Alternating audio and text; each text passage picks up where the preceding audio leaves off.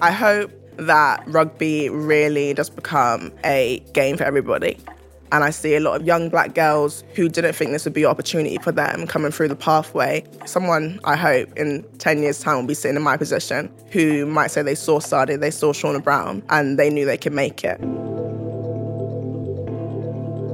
You're listening to the England Rugby Podcast, O2 Inside Line. I'm Sadia Kabeya.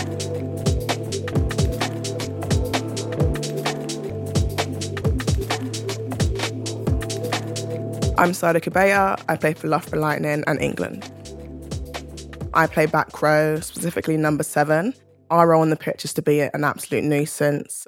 We like to say we're the best mix of the backs and the forwards. Um, got the pace, but also like to have the like big collisions and like to be quite aggressive on the pitch. Uh, so basically, we're just everywhere.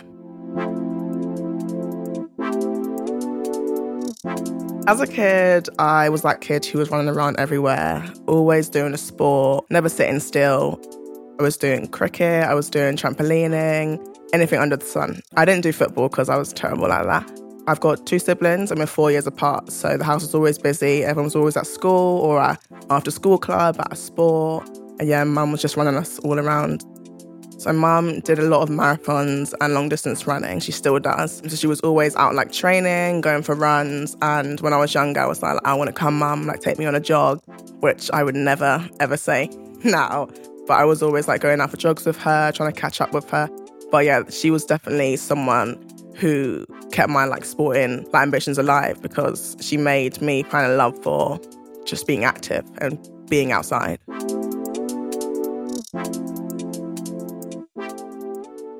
I definitely learned that you have to love what you're doing because I could see that she really enjoyed her training. And then when I would see her compete, I could see that it was like tough and it was a grueling experience to run a 10K or however long marathon she was running. So I think I learned from a very early age that if you want to play sport and you want to play for a long time, you need to love it. And to see her dedication, but see that she also loved the outcome that she would get from the sport, I think that really resonated me from a young age. Especially my older brother, Theo. He was a gymnast as soon as I was old enough, I joined gymnastics too and literally like tried to follow in everything he did. If he got a first or a gold medal, I wanted to get that gold medal as well. But I just, yeah, especially him, my mum, watching them do these sports that they loved and they were succeeding in at a very high level. I definitely was like, I wish I could do something like that and definitely take inspiration from them. And I'm happy that I had them in my life at that point also doing a sport because I think if I didn't have that, being able to see it, I wouldn't have picked up a sport that I wanted to like stay in for a long time.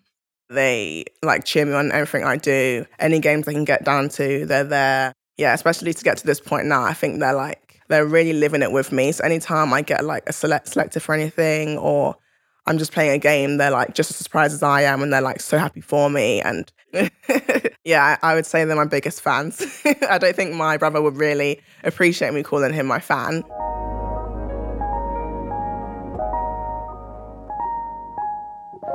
I first encountered rugby in secondary school. I think I was in year eight, so I would have been about 13, 14.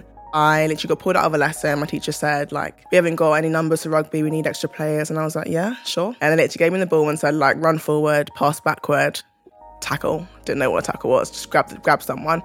So yeah, okay. And I remember like playing a game and everyone was like, oh my God, look at her go. And I was thinking, yeah, yeah.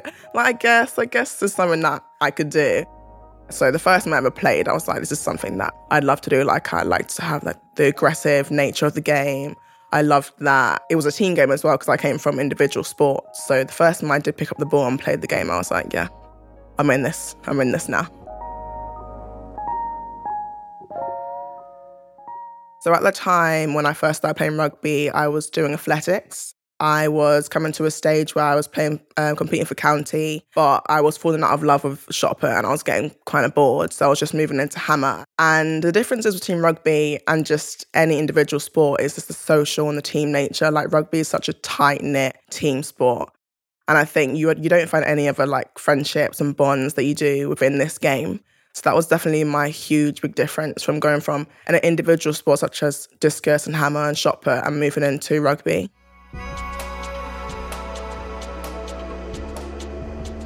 When I first started playing rugby, I literally was like, I really enjoy it. I'm just going to do it in school. And it wasn't until Bryony Cleall started coaching at my school and she set up the rugby academy when I was moving into sixth form. So at this point, I was playing rugby for about three years. And she really encouraged me to join a club outside of school, join a premiership club. And that's when I was like, okay, this could be something you can make a career out of. I think without her, I don't think I would have made that next step. And if I did, it would have been maybe a few years after I had met her. So yeah, I'm very, very grateful that I did meet her and she did come to my school because she really set off more. is my rugby career today. I'm Bryony Cleall. I'm a professional rugby player for the Red Roses and Wasps, and I was Sadia's PE teacher. Sadia was in one of the first classes I taught, and I remember her quite quickly because of how how good at sport she was and kind of how athletic she was. She held the school record for the shot put and the 300 meters, which I couldn't get over. And I always thought I was really good at shot put until I saw Sadia go into the English school shot put and, and absolutely wipe the floor. So I knew her really early on. We set up the rugby academy, and to be honest, at the school when we set up our rugby academy, she she was quite the driving force behind it because she wanted to play as much rugby as possible, and we wanted her to play as much rugby as possible. And the school were really supportive in allowing the opportunity for her and her other peers to do so. To come into the Red Roses, like as young as she has, and to have the players around her that are there currently that are world class. Like Sadia is an awesome rugby player, and then to have above her people that are world class.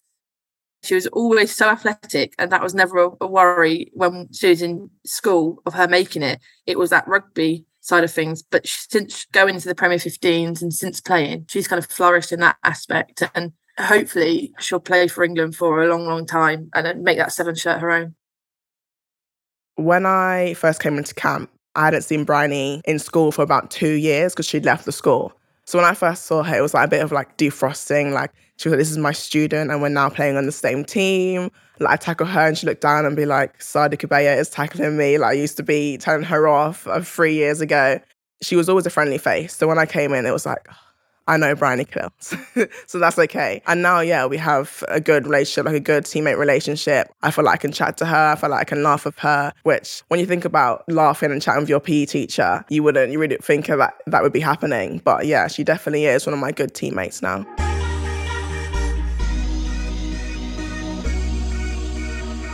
I think my pathway to the Red Roses, I started when I went to Streatham and Croydon, which is my first home club. I was there for about two years, and then I went to county trials, uh, which was Surrey County.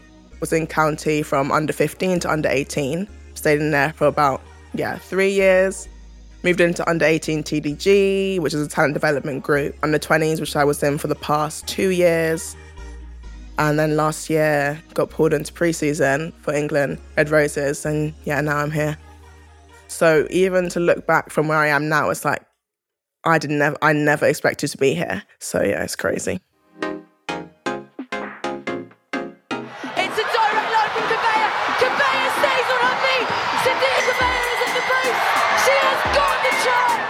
I'm Simon Middleton, head coach of the England Red Roses. Sadia, new kid on the block. I think she's the the new generation. She represents a new generation of players. Real sort of silent assassin. She's going to be an absolute sensation. We cannot believe what we are seeing. What a try from Loughborough Lightning at the deck. Sadia Kabeya is a silent, hilariously funny person. I'm Hannah Botterman. I play for England and Saracens. As a player, she definitely packs a punch, and I think she's a, a very good player that can go to some very special places. So, yeah, be really exciting to see how she goes. Kabeya with another meaty carry. When I played for Streatham and Croydon and Sutton and Epsom, they were my two home clubs. Like you play just for the joy of it when I was in like grassroots rugby, all I would do was catch the ball and carry and run in a straight line because that would work for me. And I remember when I moved into like under 18 and that wasn't happening. Catch the ball, run straight, get smashed. And you quickly realize like the standard goes up very, very quickly. And so I think, especially when I did come into the setup, I'd been in the Premiership for about three years. And those three years was like crazy for me because I came in at a very low level and you quickly have to jump on the bandwagon, otherwise, you're going to get left behind, really, because the skill set is so high. Yeah, there's very much a big difference between coming from grassroots and coming into the setup, but I think the pathway really does help you get up to speed. When I was in Streatham Croydon, that was my home club. It was in my in my ends really. So I'm from Crystal Palace, and this was in, in Croydon, which is about half an hour from me. So everyone who I spoke to and who I was playing rugby with was very similar to me. We had very, very similar cultural experiences. We had very similar jokes, very similar music tastes. And I think as I moved up the ranks, those similarities seemed to disappear as I was going up.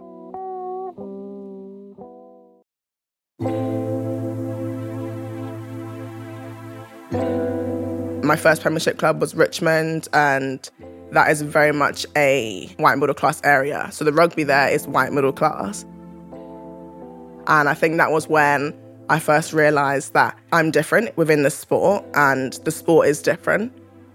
Because I think I was one of three girls who was of colour in that team. And I think for me, it was just a matter of realizing that, okay, I'm different, but not losing that within this setup, not losing that within rugby, because I loved rugby.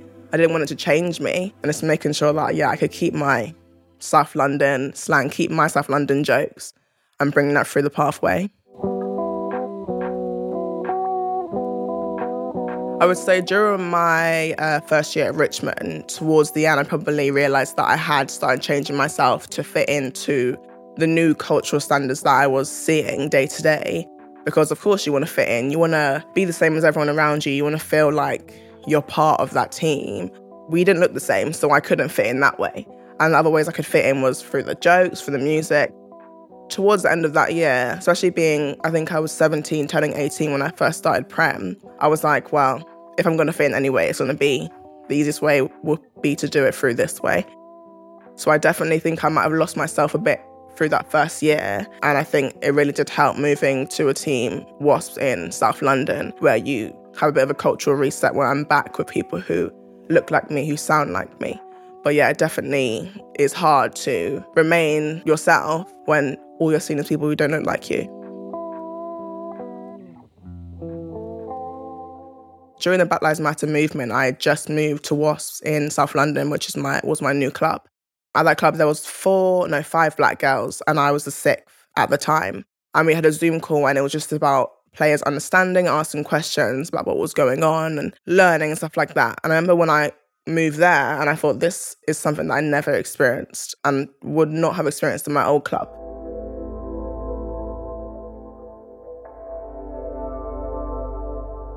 As a coming into a culture where it was inclusive and everyone was wanting to listen and wanting to hear what was going on, I think that was when my flip switched when I was like, right, I don't have to be different to be in the sport. People actually do want to listen and hear our voice. So I think, yeah, that movement, as much as it was a big change for society, it also was a big change for me within the sport and seeing the sport in a different way.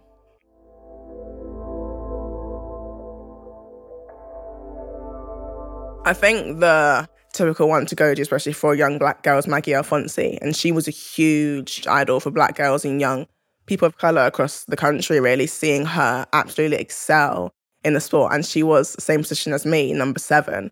So seeing someone who looks like you doing exactly the same thing as you or something that you want to do, she was someone who I really, really looked up to. Definitely there is a disparity between the diversity in rugby. And I think it's clear to see, really, especially once you go up the ranks, the diversity goes down. Especially across the league, I think we've had like during the Black Lives Matter movement, we had Zoom calls and we had representatives in each club.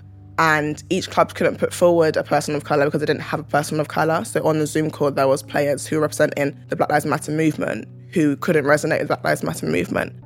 And I think for me, that really shot out to me as there's a problem across this league is if teams can't even produce one person of colour and when there's huge amounts of talent across the country that there is something something does need to be changed and i think there is a lot of change going on right now um, but there definitely is a long way to go. And I think the place where it needs to start is grassroots because if you go like into London and you go to these schools, there is so much talent across these schools of young black girls, but they don't see anyone who they can follow. They don't see themselves being able to get into the Prem or getting any level higher. So I first met Shauna Brown during school actually. I think she was just go, coming out of uh, training for Hammer and going into rugby. And she came to school while I was doing hammer and shot put and actually coached me there. And I think when I started going into rugby and I saw her like playing for England, I was like, I know that girl. Like she she coached me a couple years ago. Um, and to see her and see someone who I've interacted with and already had some jokes and laughs with, and who's someone who's very similar to me, I was like, right, I know I can get there because I saw her do it. And during the Premiership season, like I'd play against her and she'd be like, "Oh, hey, Sadia, like you're gonna be next in, like you're gonna be you're gonna be up there soon." I was like, "No, Sean, I know." And she'd always like message me and encourage me, and I could tell that she wanted someone else who looked like her to be up, um, doing the same things as her. So to come into camp and like be able to create a friendship with her, now she's like she's like my big sister. I would say auntie, but she wouldn't appreciate that she like took me right under her wing. Like as soon as I came in, she was like, I'm so excited for you. Like as soon as the message came into the group chat, Sadia's coming into camp, like make her welcome. Yeah, it's great to have someone who looks like you and sounds like you. And we can give each other just a look and we know what we're talking about. And to have that in such a high pressure environment is great. When you see someone who looks like yourself and sounds like you and you can have these shared experiences, it makes you completely relax and it makes you feel like you can be yourself while playing sport at such a high level, while being around people who you never would have met before, who have very cultural, culturally different backgrounds. You still feel like you can communicate and play rugby and have a laugh and make friends while being yourself. And I think that is something huge, especially for young girls coming in the game, as I said, for me, coming up the pathway, I felt like I had to change myself because I didn't see anyone who looked like me. I felt like I had to adapt and be like people who were around me. And having someone who you can even just look up to, I feel like I'm smiling all the time. Like I see her, I just smile, we just laugh because we have that just shared experience. Like it's it's unspoken really. It's not it's not um because we look like each other exactly, which is also definitely a factor. But because we both come up from South London, we both have these, yeah, shared experiences it just, yeah, it just makes you feel like you can be yourself.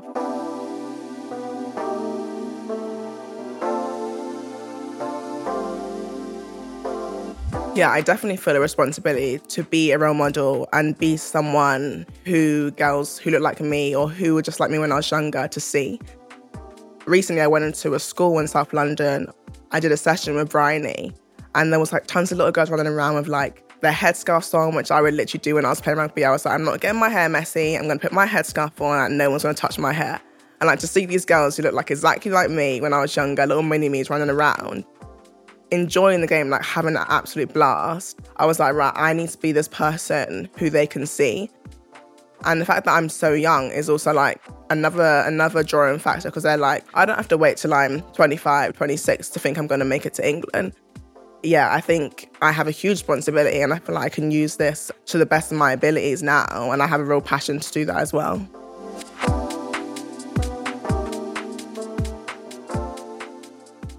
Personally, I loved growing up in South London. It's non-stop. Like everyone's always busy, it's always buzzing. But yeah, as much as I've spoken about the positives, there is some things that are unspoken or might not be as positive as you'd as you'd want to think uh, especially with like the gang culture growing up.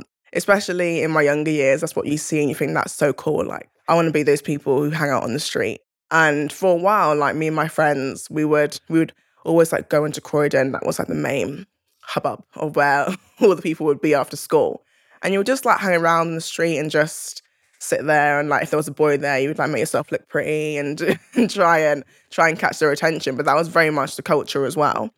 And even when I started going to sport and making that something that I wanted to be a career, it was kind of not looked down upon, but it was like, why would you want to do that? Like, why wouldn't you want to roam the street? And I think that definitely was a barrier for me because as much as you want to do something you love, you also want to fit in. And I wanted to fit in within South London, within my culture. And the culture is to be cool and whatever was called at, at that point in time, which was gang culture, and that is still very much a big problem within today's society. But yeah, even like going to training and going to the gym and getting big, it was also like the girls always want to look pretty for the boys, and it's like, why are you muscly? Stuff like that that just comes your way, but you don't really think much about it until you get somewhere else when you're older. And it's not until now when I look back and realize that you could easily just be like, actually, I don't want to be strong. I don't want to be muscly. Actually, I want to do what's cool. And I could have easily stayed with that group of people who wanted to roam around the streets and wanted to take part in these gang activities. But I always take the positives because I think I didn't fall into that other side and fall into that nature. So I always take the positives of growing up in South London, and there is more positives than there is in negatives. My name's Lisa, and I'm Sadia Kabeya's mum. Uh, as a child, Sadia was a high achiever. So, the kind of personality Sadia has, she was very boisterous. She always wanted to be the center of attention, and she always wanted to make us laugh. It wasn't until she started going to secondary school that I realized she was good at sport. I mean, really good at sport. She tried rugby when she tried that, I really didn't think that was going to be um, a career pathway for her or something that she was going to become elite in. It was just another thing she was good at. It wasn't like she was trying, she was just enjoying herself. She was about 16, 17, and I said to her, So, what's your dream? Do you want to play for England? And she was like, Mom, I'm just playing. I'm not thinking about playing for England. I'm just playing she didn't take it seriously about maybe I can play for England until she started playing for the Premier League when she became 18. And even then, when it happened, I think it still surprised her. So when um, Sadia got involved with rugby, and because she didn't see so much diversity reflected in rugby, the fact that Sadia feels really responsible, a sense of responsibility that she is a role model for her friends around her and for young children looking up to her who are coming from a similar background.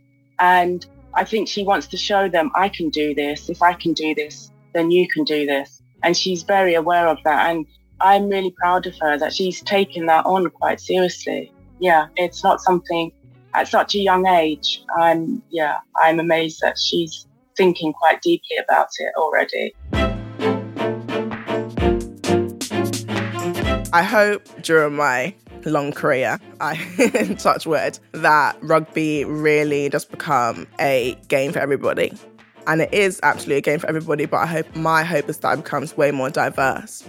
And I see a lot of young girls coming through who are from London who are from these places where rugby isn't a big sport, young black girls who didn't think this would be an opportunity for them coming through the pathway, coming into the Premiership, coming and making it. Someone, I hope, in 10 years' time will be sitting in my position who might say they saw Sadia, they saw Shauna Brown, and they knew they could make it. And I hope there's a lot, a lot more of those little young girls coming through in the years to come because there is so, so much talent out there. And they just need someone or something to tell them that they can do it and they can get here. So yeah, that's that's my hope for rugby over the next couple years because it is on an absolutely amazing trajectory. Like the way the game's going, the way it's growing, the way the grassroots is growing is amazing. And to have the extra layer of having everybody being included in the sport and you've visually been able to see that because rugby is an inclusive sport. It's a huge team sport, it's a big family sport, but where you can visually see that everybody is involved, I think that's what I would like here to get to.